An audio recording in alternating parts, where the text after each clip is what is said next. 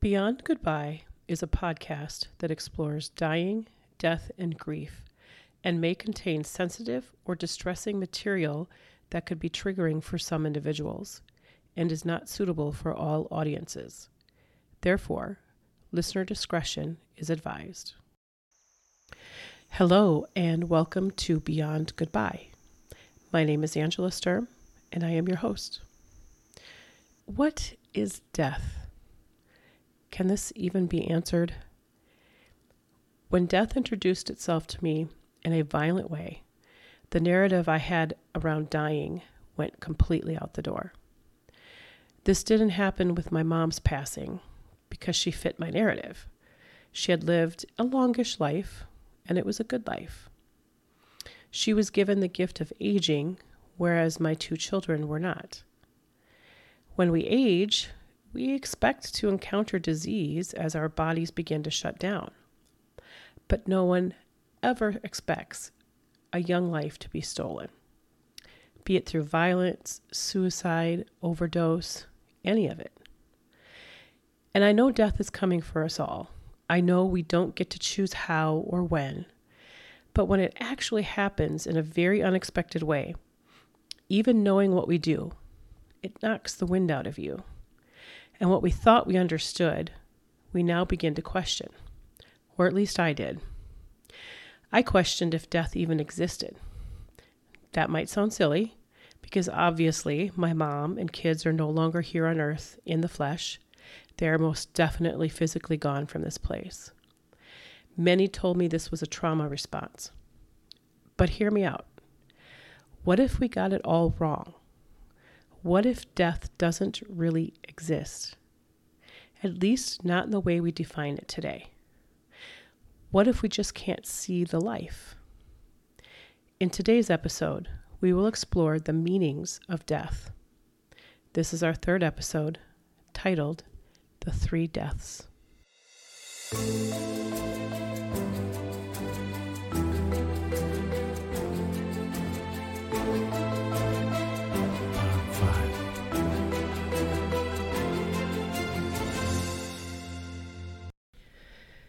Christian church defines death as the separation of the spirit from the mortal body.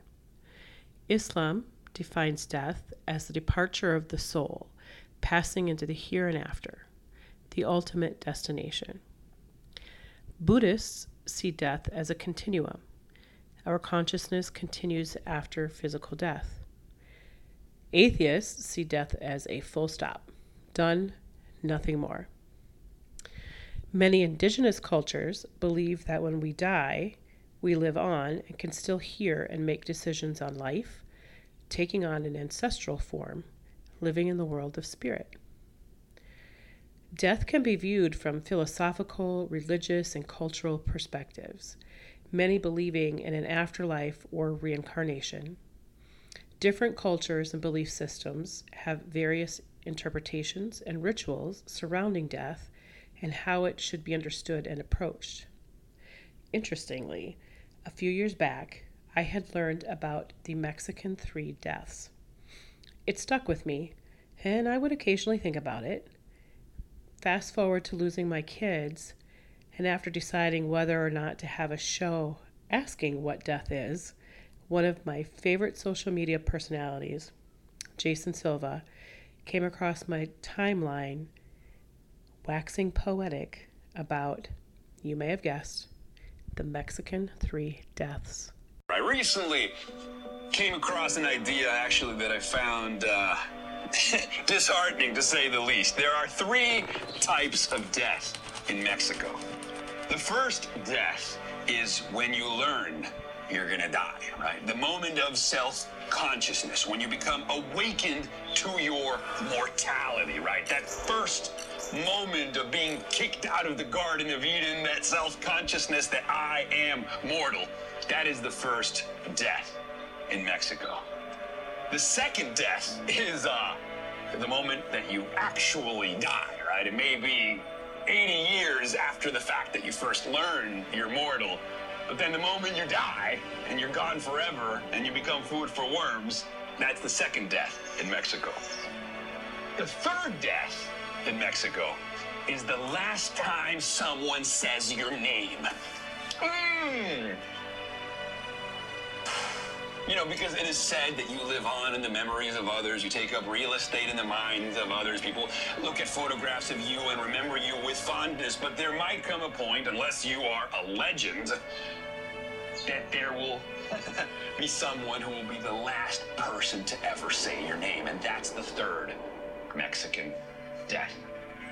And there's a faint disquiet, right, that bubbles up in your belly when you actually contemplate the tragedy of such a thing. The idea that a sentient mind, that a sentient being with the capacity for self reflection, with the capacity to love, with the capacity to hope and dream and contemplate and ponder, with the capacity for ecstasy and agony and anguish and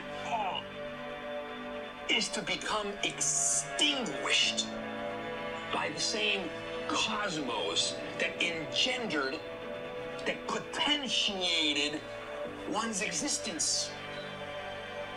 What a fucking cruel joke to actually fathom non existence after salivating and foaming at the mouth at one's capacity to be. Alan Harrington wrote any philosophy that accepts death must itself be considered dead, its questions meaningless, its consolations worn out. You cannot ennoble the bitter end. You cannot ennoble the abyss, the nothing, as they call it in the never ending story. I don't want the nothing. I want everything. There is an urge to carve one's name on the tree, to say, I was here, and this meant something, and it matters. And it matters. Wow. That was deep. Told you it was deep, right? so, the first death, learning that we are not immortal. I think we probably begin to understand this in our teen years, but I'm not so certain our brains process death truly until we are well into our 20s when our brains finish developing and maturing. Second death, of course, is the biological death. But that third death, the last time someone says your name, this one hurts. The idea that me, my children, my mom, that one day our names will cease to be spoken and we won't be remembered, it's a bit of a gut punch. As some of you know, I spend a lot of time journaling and meditating it helps me process and it keeps me calm, keeps me fairly rational. I highly recommend meditating. And those of you who think about meditation and you might think, oh my gosh, I have to sit there and be quiet and let my mind not wander. Yeah, that's part of it. But it's not always just sitting and being quiet and closing your eyes and doing the ohms.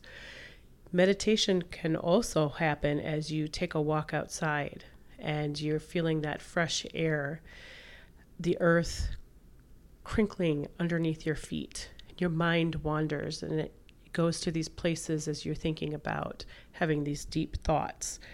You can meditate in any way, shape, or form. Same thing with journaling. As you begin to write, it just starts to flow. And you really can find a lot of answers that way because you're working with your inner self, capital S. And you'd be surprised at how much we know about the world and the universe and ourselves if we just quiet a little bit and listen and ask those questions. So, after hearing Jason speak on this, I revisited the Mexican three deaths from the perspective of a mother losing her children. And I spent many days meditating on my loss, on their deaths, and what all this means. And here's what came to me language gets in the way I say that a lot actually, but it really announced itself in in my thoughts. And death really is a word that speaks only to our physical bodies, the houses of our souls. I believe, as do many, that souls are immortal. Our souls are energy, and physics tells us that energy can neither be created nor destroyed. And in the last decade or so, quantum physics has begun to study the proverbial soul energy, which has been described as an unknown energy coupled to the human body. Physics considers this imaginary energy, think math, real and imaginary numbers. And without going too deep into a topic I know little about, I will share that in physics, the outcomes of measurements can be perfectly predicted because it's math, right? Whereas in quantum physics, there's of course math, but the outcomes of certain measurements will be impossible to be, predict. So, what does this all mean? It means science is able to measure, with some predictability, the soul energy as it leaves its host. Sounds very sci fi. And yes, quantum physics came up in my meditation, prompting me to dig deeper. It means that we're more than our bodies. That when the body has ceased to function, our soul energy lives on. Those who know me will know that I can be a little obsessive when I get my mindset on wanting to gain some knowledge or understand something. So I tend to exhaust folks. So I will apologize to you all right now. I do love science. But all of that aside, this to me means that the soul lives on in a new place and experience. It hasn't died.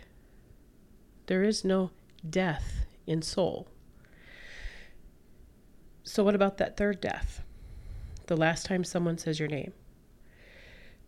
In Mexico, they celebrate Dia de Muertos, Day of the Dead. Here, they remember their ancestors.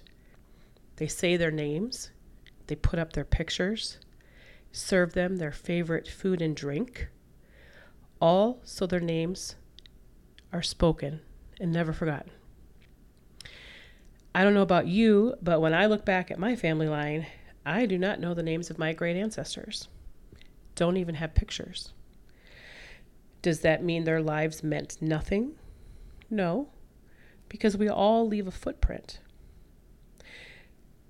We all leave a legacy in some form. My ancestors had children, children whom they taught and shared knowledge, who in turn had their own children and shared what they learned along with new knowledge, and so on to our current line of family. Through my ancestors' lives, we have been affected also by way of genes. Epigenetics tells us this. Yep, more science. Science is catching up to what we have known all along about spirit and life outside of this earth. Epi is Greek meaning on or above, and epigenetic describes factors beyond the genetic, code. So, whether it be trauma, certain behaviors, and environment, all of these play a role in how our bodies read DNA sequences. So while I may not know the names of my great great grandparents, my DNA does. It carries them. How I may respond to certain events throughout my life is partially due to my ancestors' quote unquote teachings, if you will. Death and grieving are deeply interconnected aspects of the human experience. Grief is the natural response, while death is the event.